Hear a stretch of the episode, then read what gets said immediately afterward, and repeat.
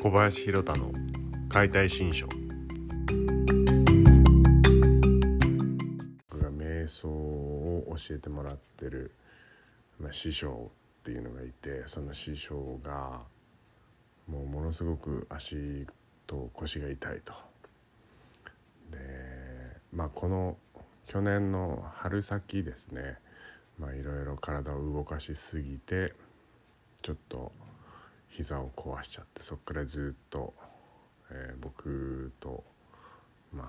あ月2ヶ月にいっぺんぐらいかなセッションしてるんだけどまあそんな大晦日前に SOS の連絡があってでまあ気にはなってたけどなかなか僕も時間ができなかったのでセッションできず最終なんとか大晦日にセッションできたんですけどまあそんなセッションをした時にですねあの痛い痛い痛いと痛がるわけなんですよ。でも僕は普通に、えー、体に手を触れてしかもそっと手を触れてるんですけど、まあ、本人は痛がると。で、まあ、言うんですよね。あの僕とのセッションで聞いたことがある人もいると思うんですけど痛いのは気のせいだからっつって。で本当痛いのは気のせいなんですよ。僕はその体に対して攻撃を加える気持ちはみじんもないんですよね。その体の中で固まっちゃってるよ止まっちゃってるよっていうところを教えるのに手を添えて圧がかかる。でその圧に対して自分がこう恐れてるとか硬くしてるとかそんなことで、えー、責められてるみたいな感じで痛みを作っちゃってるんですけどでも本当にそこが痛いかどうかって言ったら実は自分が痛くしてるっていう。でその自分が痛くしてるっていうのに気づいたら痛みってなくなるんですよね。でなくなったらどこに行くかって言ったら移動するんですよ。で移動して移動して移動して最終的にその移動していったところが痛みの原因を作ってるところに行くんですね。まあ、今回の場合は、まあ、仙腸関節から膝。まあ近くももちろん関係はするんですけど股関節膝足首。で側関節。まあ本当指足の指先から背骨を通って手の指先まで全部がつながった時にああ痛くなくなったわと。いうことにあ痛くなくなったっていうのはその腰が痛い膝が痛いっていうそこの本質的な根本的な部分ですよね。そこがなくなるんですよね。でまあ痛みって本当自分が作り出しててこう原因があるから結果があるわけで痛みっていうのは結果でその痛みに至るまでの原因っていうのがあってそこには精神的な部分とか肉体的な部分とかいろんな環境による変化なんかももちろんかかってくるんですけど、まあ、そこで体を自分がどう動かしてたのかとかっていうことに僕らはあんま気づいてないから動かしてるようで実はあんま動かしてないなんてことが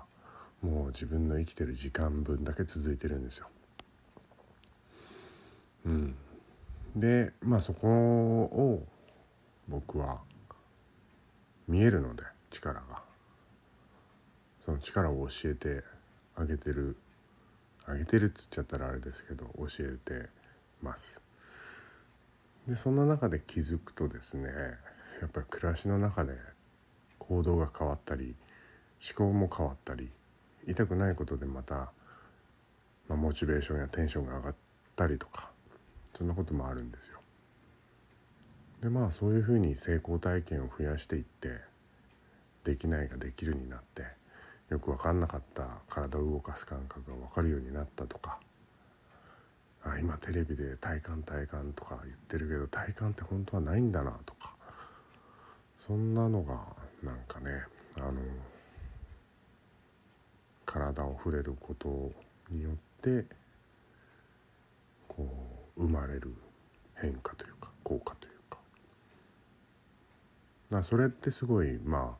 ああの瞑想とも似てるんであの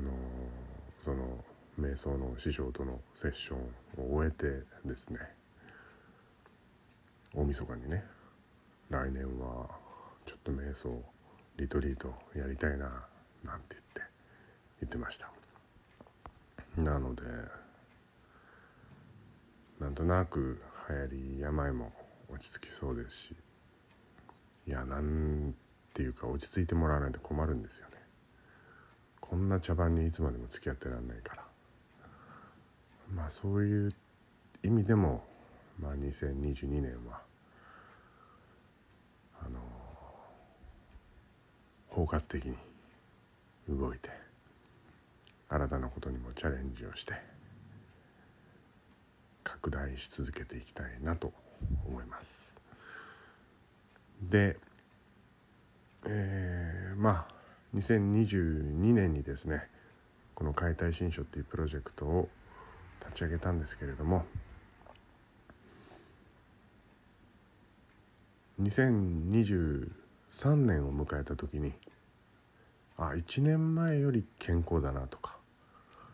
1年前よりなんか穏やかな気持ちでいるなとかそんな風にこう不定期にはなるかもしれないんですけどできるだけいろんな発信をしていきたいし、えー、いろんな聞きたいことや疑問に思ってることなんかにもこうやって音声だったらパッパッパってある程度答えていけると思うんでなんかそんな感じで自分と向き合うそんな、えー、きっかけになってもらったらいいななんて思います。それではまた第2回のポッドキャストをお楽しみに待っててください。じゃあねバイバイ。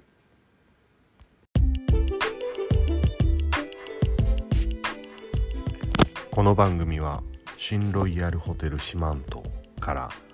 徒歩96歩名城酒居酒屋だるま屋の提供でお送りしました。